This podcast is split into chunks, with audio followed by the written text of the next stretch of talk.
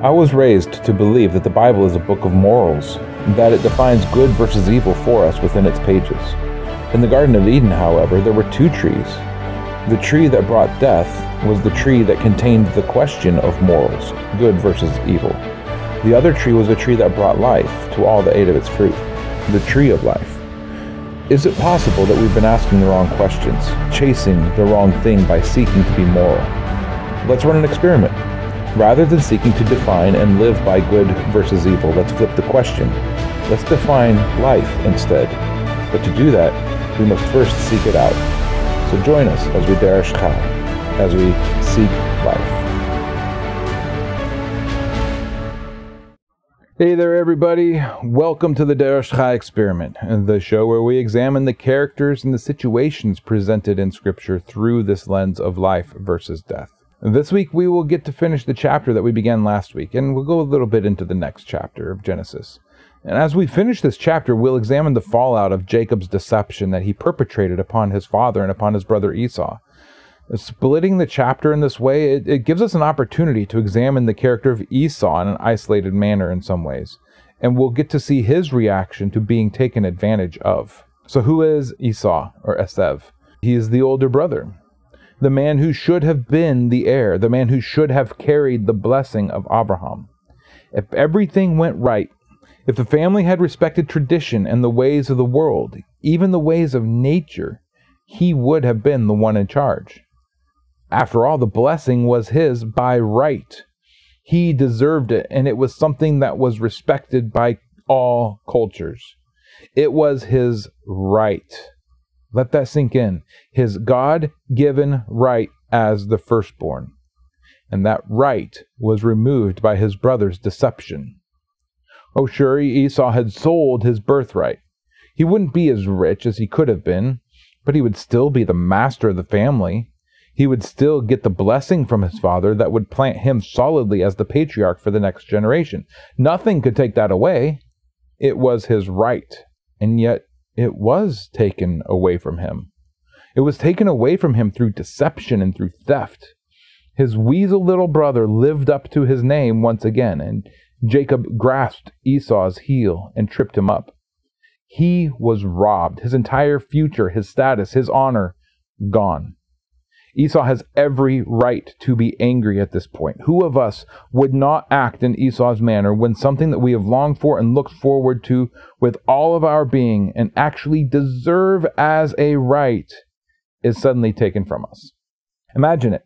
You work for a major corporation and you are the next in line for a great promotion, an executive position, the office, the benefits, the respect, You've been working for it, striving for this achievement your entire career, and you are the guy for the job, and it's been promised to you. You walk into your boss's office on the day that it's being made official. This is your moment. And then you learn that one of your subordinates has been given the promotion in your place. You have been betrayed by everyone that you care for. The boss that you've slaved for years to please has given the job to that weasel. I know I would be angry, and you would be angry too. But what do you do with this anger? How do you handle it? Where do you turn? What recourse do you have? Because the decision has been made against you. Now what? Your entire life up to this point has lost its meaning. Everything that you have spent all these years looking forward to is gone in the blink of an eye.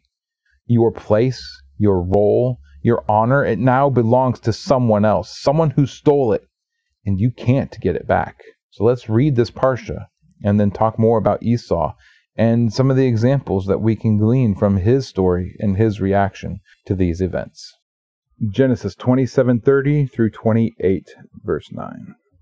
And it came to be as soon as Yitzchak had finished blessing Yaakov, and Yaakov had hardly left the presence of Yitzchak his father, that Esav his brother came in from his hunting.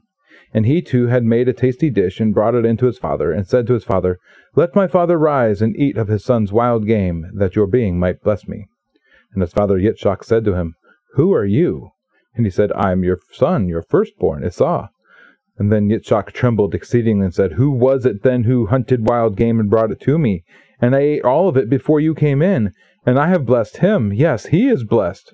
And when Esav heard the words of his father, he cried with an exceedingly great and bitter cry, and said to his father, Bless me, me too, O my father. And he said, Your brother came with deceit and took your blessing. And Esav said, Was his name then called Yaakov? For he has caught me by the heel these two times. He took my birthright, and see, now he has taken my blessing. And he said, Have you not reserved a blessing for me? Then Yitzchak answered and said to Esav, See, I have made him your master, and all his brothers I have given to him as servants, and I have sustained him with grain and wine. And what then shall I do for you, my son? And Esav said to his father, Have you only one blessing, my father? Bless me, me too, O my father. And Esav lifted up his voice and wept. And Yitzchak his father answered and said to him, See, your dwelling is away from the fatness of the earth and of the dew of the heavens from above.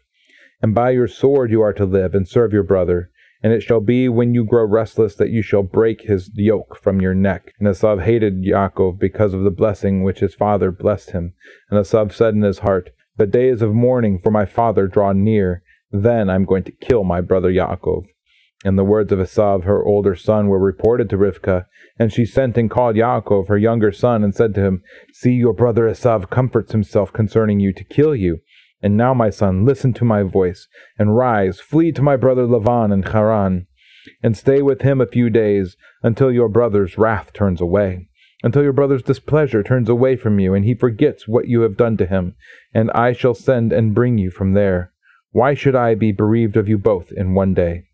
And Rivkah said to Yitzchak, I am disgusted with my life because of the daughters of Chet.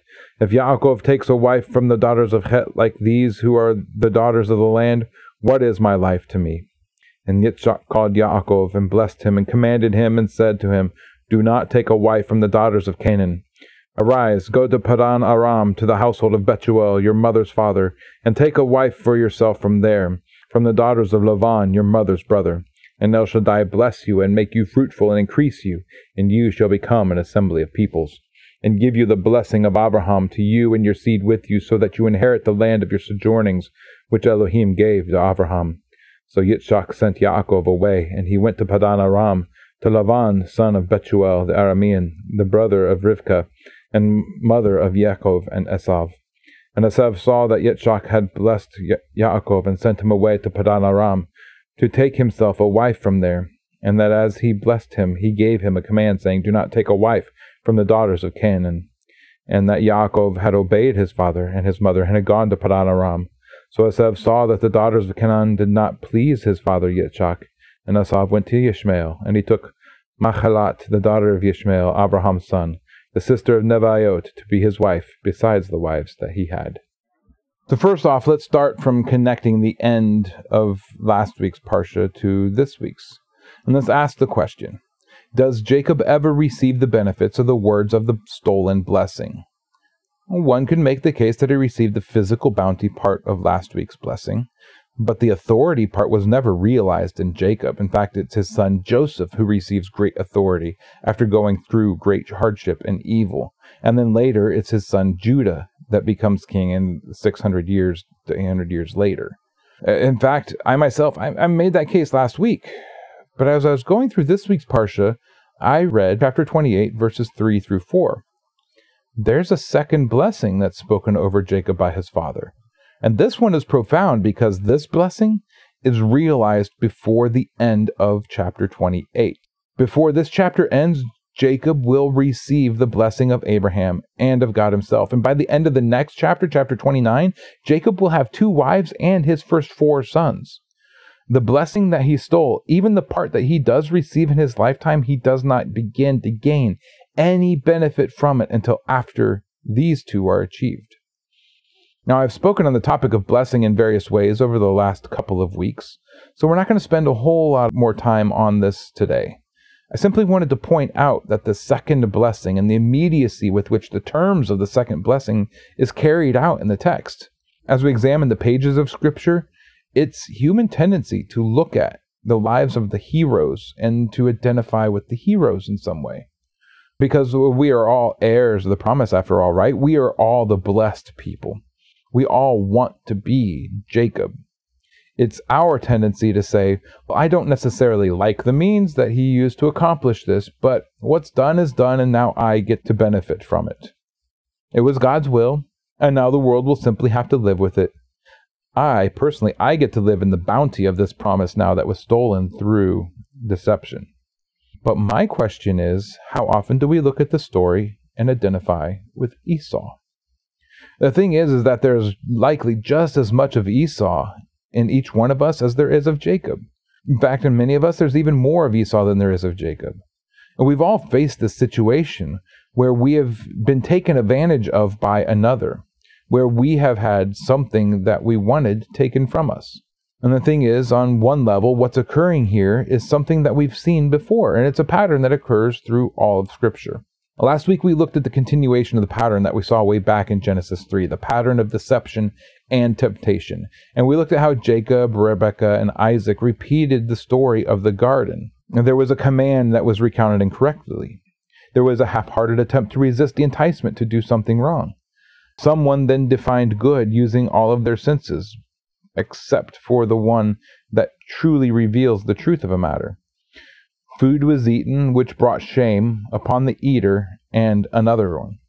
And then in this chapter, an exile is enacted. This week, as we examine the text, we find echoes of the very next story of Scripture, the story of Cain and Abel, and there are many ways in which this story shadows the story of Genesis 4. The younger brother brings an offering to the father, and the father accepts the offering of the younger and not the offering of the older. The younger brother brings an offering from the flock, and the older brother's offering is from the field. In the acceptance by the father of the meal from the younger brother, the older brother grows angry. He plots in his heart, and a threat of death hangs over the younger.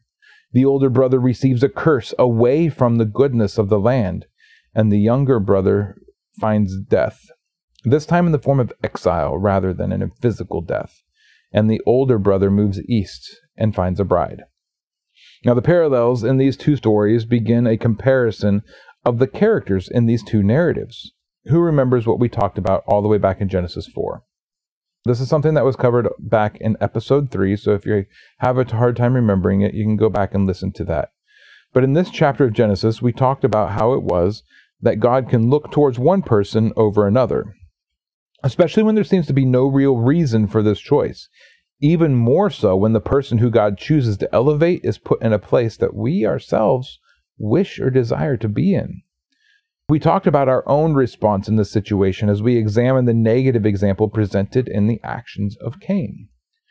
Well, this week's passage takes these ideas and it morphs them some. It gives us a slightly different view of this topic that might surprise some of us when we really stare at this idea full in the face. Let's hold on to this for a moment and we'll return to it shortly. So let's look at a connected idea that also provides for us the contrast to shift our perspective slightly and see that Cain and Abel as a sort of Rosetta Stone of sorts, the source of the information that we can use to decipher this new occurrence. But at the same time, it's a spotlight that shows us that this situation is not exactly the same as the previous. So in chapter 25, as part of the prophecy that Rebekah is given regarding her sons, we read, The older will serve the younger. Now, the idea that is represented all throughout Scripture is not simply that the older will serve the younger, but rather that the younger will be elevated to a place of honor, respect, and authority above the older. The idea being similar to what we read in 1 Samuel 16 as Samuel is passing before Jesse's sons. The firstborn of Jesse, Eliab, passes before Samuel, and Samuel thinks to himself, Surely the anointed one of Hashem is before me. And God responds to this thought by saying in verse 7, 1 Samuel 16, verse 7, But Hashem said to Samuel, Do not look at his appearance or at the height of his stature, because I have refused him. For not as man sees, for man looks with the eyes, but Hashem looks at the heart. God does not choose using the same standards as men. God does not choose according to the traditions or even the philosophy of men. In fact, if we examine Scripture closely, we will discover that this is the standard means of operation when it comes to God. And we see it from the very beginning. In Genesis 1, on the sixth day of creation, two creatures were created, man and beast. And it was God's pleasure to choose men to rule over the beasts and to give them the authority to rule over all living creatures. The last born of creation, became the ruler. In Genesis 4, we read the story of Cain and Abel, in which we've already touched on. Later on in Genesis, we've got Isaac as the second born of Abraham, elevated over Ishmael, his firstborn. Here we have Jacob and Esau. Joseph was elevated above his brothers as a direct result of their deception. Ephraim is elevated above Manasseh by Jacob in Genesis 48. Judah was elevated above his brothers in Jacob's blessing in Genesis 49. Moses was given a place of honor before God over his brother Aaron. Israel, the youngest and smallest of nations, was given the status of firstborn by God. The Levites were chosen from Israel to replace the firstborn of each family to act as priests before God. We've got Gideon in Judges 6, 14 through 15, and Hashem turned to him and said, Go in the strength of yours, and you shall save Israel from the hand of the Midianites. Have I not sent you? And he said to him, Oh Hashem, with what do I save Israel? See, my clan is the weakest in Manasseh, and I am the least in my father's house. Saul in the tribe of Benjamin, not only the youngest son of Jacob, but the smallest tribe since they were nearly wiped out by the rest of Israel a few generations earlier in the book of Judges. Saul chosen as king over all of the tribes. Sure, he's a king like the nations, tall, strong, handsome in his appearance, and yet he's still the king chosen by God from the least likely place. David, as we read earlier in 1 Samuel, chosen over his brothers to be the king to unite Israel. Solomon, the second son of Bathsheba, was chosen over his older brothers to be David's heir. This idea and concept is not one that's revealed in Scripture only in literal ways, though. If we take this idea and we look at it abstractly, we can see that this idea follows in more ways than just simple human succession back on day one of Genesis.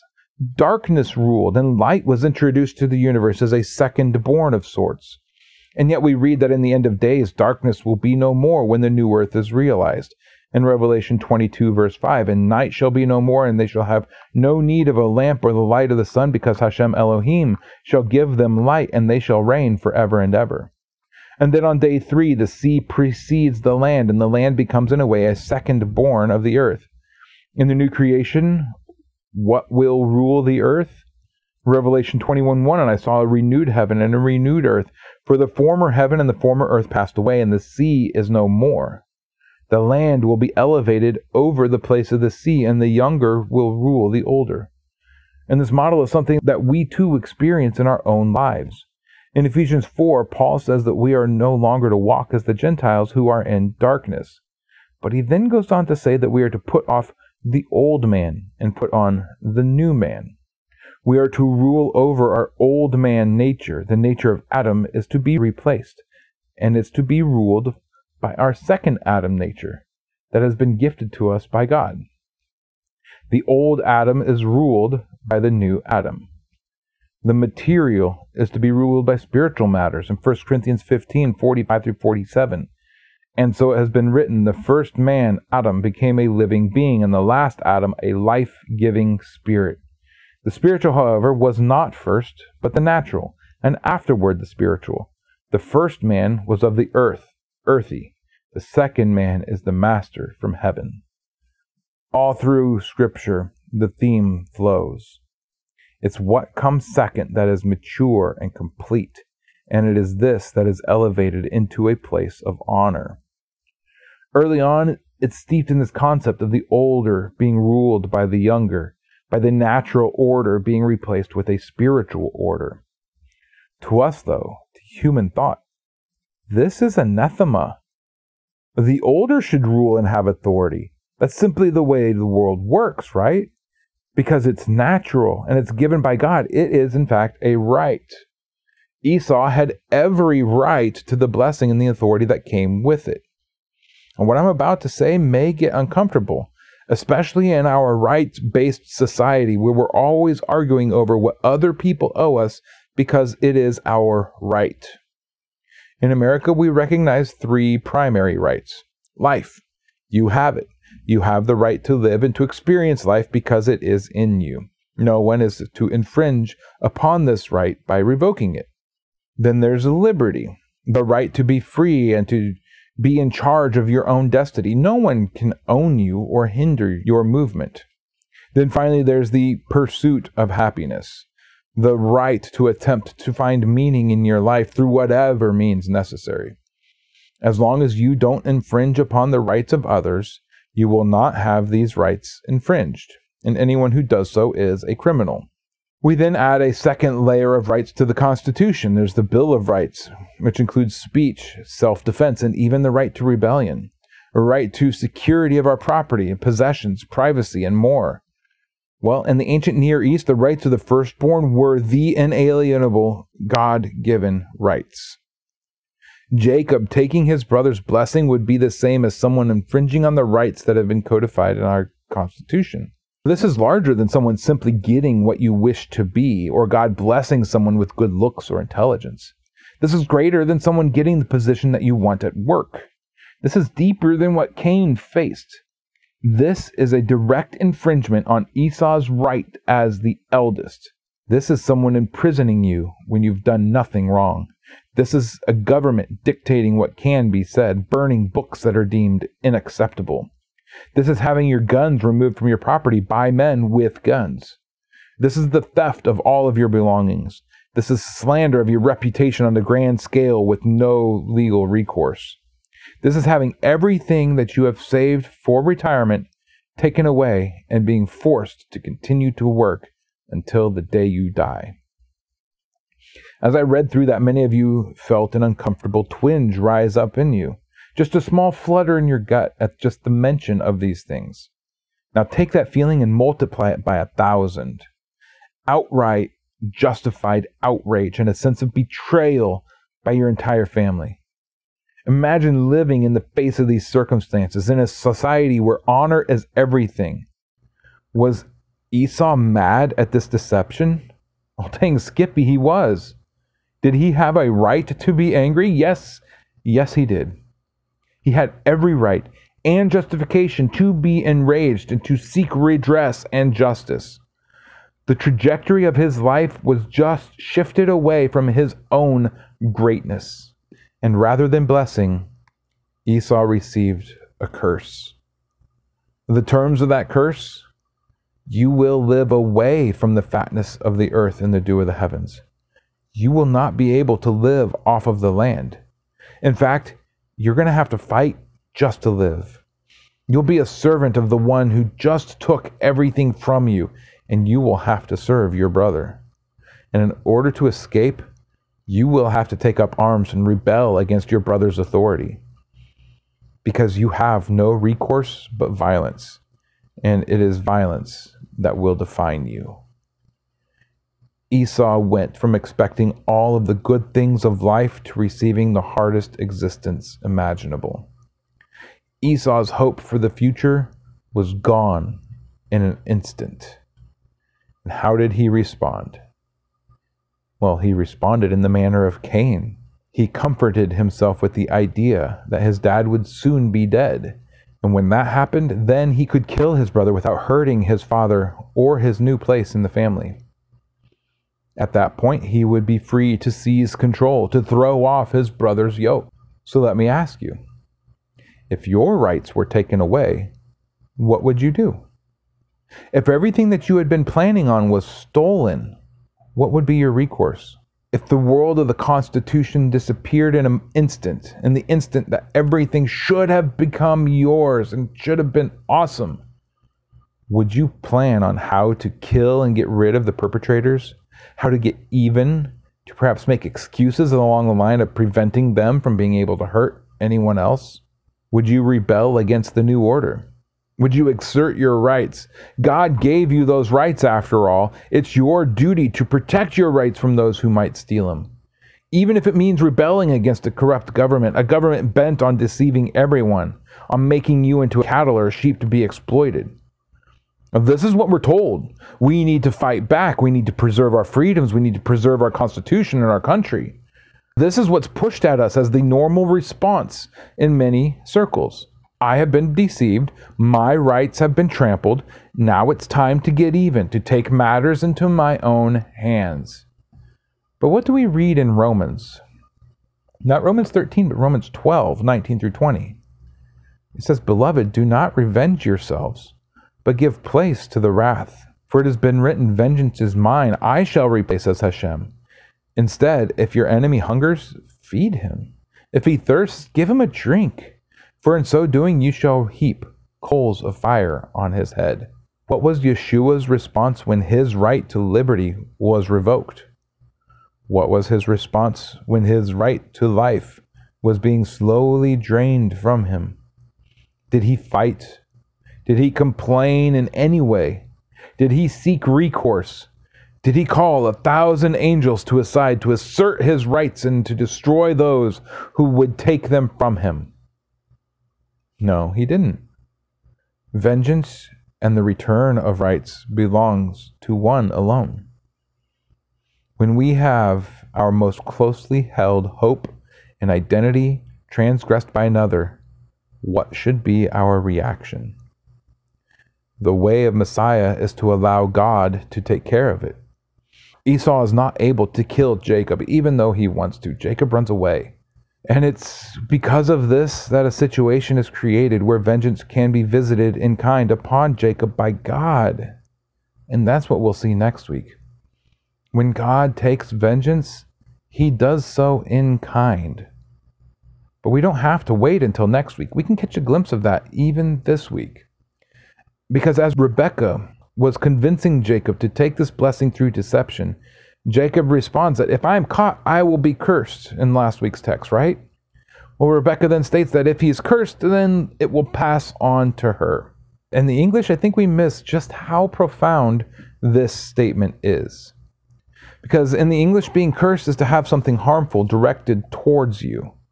But in the Hebrew, there are multiple words for curse, and the word used here is kalal. Kalal doesn't mean to have someone speak a curse over you, as in some sort of voodoo curse. Kalal means to make light of something or to make it as nothing. And Rebecca gets her desire. The curse passes on to her, as we never hear of her again after this chapter. In fact, she's only mentioned four more times in the scripture after this chapter. Once she's listed as the sister of Laban, once as the mother of Jacob, once when her nurse dies, and once as the wife of Isaac. Once Genesis ends, Rebecca is only mentioned by Paul once in Romans for the entirety of Scripture.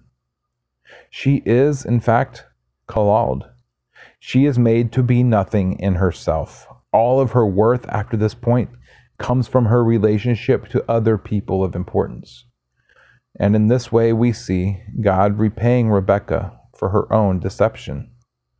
But even more than that, who was it that defined our God given rights in the first place? Was it God or was it men? If you study the history of this nation, our nation was not founded by Christians as we're commonly told, but rather it was founded upon Freemasonic Enlightenment principles. And it is this ideology and philosophy that codified these rights for our country. Can they be loosely found in the pages of Scripture? Sure. Should we allow human philosophy to determine what our rights are before God? Should we fight to retain these rights? Should we ponder death in our hearts, even if, God forbid, we were to find ourselves facing this choice? Can we perhaps recognize that life itself is not a right. Life is a gift that's given by God and it can be revoked by Him. Deuteronomy 32 39 says, See now that I, even I, am He, and there is no God besides me. I kill and I make alive. I wound and I heal. There is none that can deliver out of my hand. Can we recognize that liberty is something that is granted by those whom God has placed in authority? Romans 13:2 Therefore whoever resists the authorities resists what God has appointed, and those who resist will incur judgment. Can we recognize that pursuing our own happiness is what leads to so much corruption in our own world? Can we recognize that the only rights that we have in the kingdom economy is the right to serve others and the right to rest on the Sabbath? The right to enjoy what God has entrusted us with, the right to find joy at all times, regardless of our circumstances, the right to have justice done on our behalf one day, God's justice. And this, this right here is our responsibility. This is our duty to live the life that God has given us, no matter what it may look like to keep his commands at all times and in every situation, and to rightly discern our surroundings and our time, not to envy the place of others, even if it should have been ours.